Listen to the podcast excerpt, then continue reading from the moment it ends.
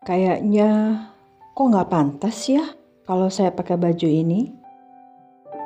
Halo, welcome to Labirin Hidup. Ilustrasi percakapan di atas menggambarkan insecurity atau tidak amanan. Buat mudahnya, saya pakai istilah insecurity saja ya. Insecurity menurut Abraham Maslow adalah perasaan tidak cukup baik, not good enough. Kecemasan akan dirinya atau orang lain dan tidak yakin akan sasaran hidupnya, hubungan sosial, dan kemampuan menghadapi situasi tertentu. Banyak sekali orang yang merasakan insecurity dalam dirinya, mulai dari derajat kecil sampai derajat yang melumpuhkan. Insecurity yang tidak ditangani bisa menyebabkan masalah kesehatan mental. Mereka yang insecure punya bad chatter dalam pikirannya. Gampangnya seperti bentuk devil pada film kartun Tom and Jerry. Kamu tuh gak layak jadi pacarnya. Dia tuh terlalu baik buatmu. Sudahlah, gak usah usaha lagi. Dari kemarin gagal terus. Gak ada yang menghargai kamu, tahu gak? Kamu lihat mereka? Kalau kamu lewat depan mereka, pasti ngobrol. Mereka berhenti. Jangan-jangan kamu yang jadi topiknya. Jangan kurang dari perfect. Kalau tidak, kamu dipecat loh. Begitulah bentuk chatter yang biasanya ada di dalam kepala mereka yang insecure. Masih banyak contoh lainnya dan saya yakin kita kadang-kadang juga punya bad chatter dalam pikiran kita. Insecurity bisa muncul dalam bentuk pribadi pemalu atau paranoid atau sebaliknya malah terkompensasi menjadi pribadi narsis, bully, arogan. Jadi, kalau Anda menemui seseorang yang Anda rasa kok bully banget, nah Anda tahu bahwa sebenarnya orang itu bisa jadi sedang mengkompensasi insecurity-nya. Apa sih yang menyebabkan insecurity? Berbagai penelitian menunjukkan bahwa insecurity terbentuk dari masa kanak-kanak. Bayi sampai usia 12 bulan memerlukan emotional bonding atau keterikatan emosional dengan yang mengasuh. Bisa dengan ibunya, ayahnya, atau pengasuhnya. Bayi perlu mendapatkan rasa kalau aku dekat ibuku, aku aman, aku baik-baik. Selama 12 bulan inilah masa penting di mana rasa secure, rasa aman itu terbentuk yang sangat berguna untuk perkembangan psikologis anak di masa depan. Jadi, para orang tua tidak usah ragu membangun keterikatan emosional dan kasih sayang dengan anak tidak perlu takut memberi anak perhatian akan membuatnya manja. Apa yang terbentuk selama dua tahun pertama anak akan membentuknya menjadi pribadi yang mampu berelasi baik dengan orang lain kelak.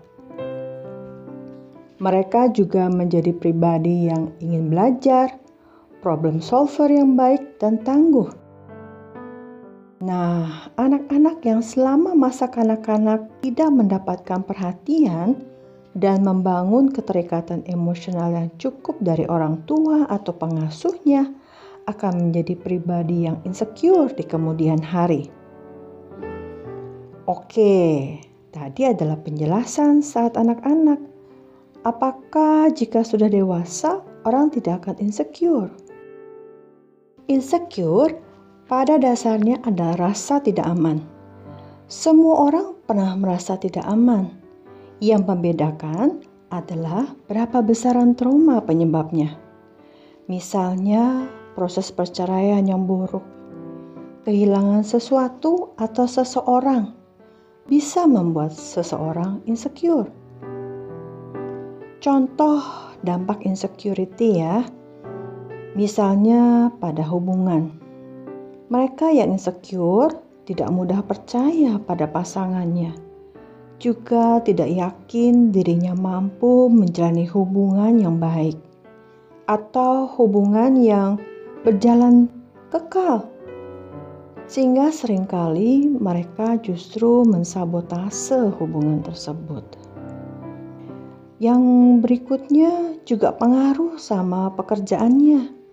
Mereka yang insecure sering cemas dalam mengerjakan tugas yang diberikan atasan, sehingga orang lain dapat menangkap ketidakpercayaan dirinya. Sehingga kalau atasan bisa melihat Anda tidak percaya diri, tentu saja dia akan pikir dua kali, tiga kali untuk mempromosikan Anda kan? Jadi akhirnya ini bergulung Pengaruh insecure juga ada pada body image. Mereka yang insecure juga sangat cemas pandangan orang lain tentang tubuhnya. Mereka merasa kurang kurus, kurang cantik, rambutnya kurang lurus, rambutnya kurang keriting, matanya kurang besar, dahinya terlalu lebar, dan lain sebagainya. Mereka juga sering kali adalah pelanggan oplas alias operasi plastik demi memenuhi sebuah body image yang menurut mereka sempurna. Insecurity juga berpengaruh pada relasi sosial. Mereka juga menarik diri dan malu. Dalam situasi sosial, mereka tampak canggung, ragu, dan cenderung menunggu inisiatif orang lain dalam memulai relasi sosial. Jadi bagaimana kalau sudah insecure? Nah, ini adalah tipsnya ya. Ada beberapa. Yang pertama, jalani terapi dengan psikolog. Terutama kalau Anda sering kali lumpuh karena insecurity. Jangan ditangani sendiri. Anda butuh bantuan ahli keluar dari insecurity tersebut. Yang kedua, Cintai diri Anda. Saya pernah bahas ini dalam podcast saya tentang I am my biggest bully. Semangati diri Anda. Ampuni kekurangannya. Tidak ada yang sempurna di dunia ini. Yang ketiga, tantang bad chatter yang ada di dalam pikiran Anda. Bad chatter biasanya berakar dari perlakuan orang lain pada Anda Buatlah skenario yang baik dalam pikiran Anda sendiri. Jangan biarkan perlakuan orang lain di masa lalu membentuk pikiran di dalam diri Anda sendiri. Yang keempat, tentukan standar ekspektasi yang wajar.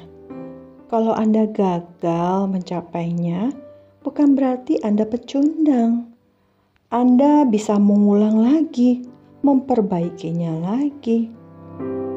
Jangan putus asa. Ingat kisah J.K. Rowling? Harry Potter ditolak 12 kali sebelum akhirnya dipublikasi. Saya membayangkan J.K. Rowling tidak kemudian nangis bergulung-gulung atau depresi setelah mengalami penolakan. Saya membayangkan dia membaca kembali melihat kembali naskahnya, mungkin juga memperbaiki, sehingga kemudian akhirnya bisa diterima, akhirnya bisa dipublikasi, dan akhirnya kita bisa menikmati kisah itu. Yang berikutnya, stop membandingkan diri dengan orang lain. Anda cuma mencuri kebahagiaan Anda sendiri dengan membandingkan diri dengan orang lain. Berikutnya lagi, periksa kebenaran rasa khawatir Anda. Belum tentu rasa khawatir Anda beralasan, tetapi dalam membuktikannya, gunakan premis tidak salah sampai terbukti bersalah, atau tidak benar sampai terbukti benar. Jadi, mulailah tanpa prasangka, carilah faktanya Breakdown ketakutan Anda, mulai dari yang terkecil sampai yang terbesar. Memecah kecemasan membantu Anda tidak terpaku pada kecemasan yang tak terdefinisi. Maksudnya tuh begini, kalau Anda cemas, lalu Anda tidak tahu bagaimana harus menghadapi kecemasan itu karena Anda merasa sangat besar kecemasan, ketakutan Anda itu. Kalau Anda memecahnya menjadi kelompok-kelompok yang tadi, maka Anda jadi tahu, oh yang ini saya bisa hadapi. Setelah itu saya bisa menghadapi yang ini. Terus menerus sampai kemudian Anda sampai pada ketakutan yang paling besar dan Anda sudah memiliki otot, sudah memiliki kemampuan dalam menghadapi kecemasan-kecemasan yang derajatnya lebih kecil dari ketakutan yang terbesar itu. Atau malah Anda bisa melihat, eh ketakutan saya yang terbesar ini ternyata tidak beralasan loh. Yang ketujuh, kelilingi diri Anda dengan orang yang suportif. Mereka bisa membantu Anda ketika bad chatter mengganggu. Jadi, Anda bisa menceritakan bad chatter itu. Dengan demikian, mereka bisa membantu Anda untuk melihat arah bacaternya itu gak beralasan loh. Mereka juga bisa membantu Anda kalau Anda menghadapi kegagalan. Biasanya mereka yang insecure itu kemudian khawatir untuk memulai lagi.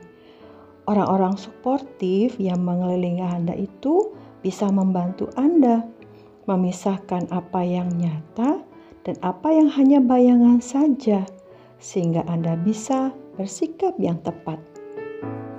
Ada banyak yang bisa Anda pelajari menghadapi insecurity dengan membaca buku self-help tentang insecurity. Banyak sekali buku-buku yang baik tentang hal ini.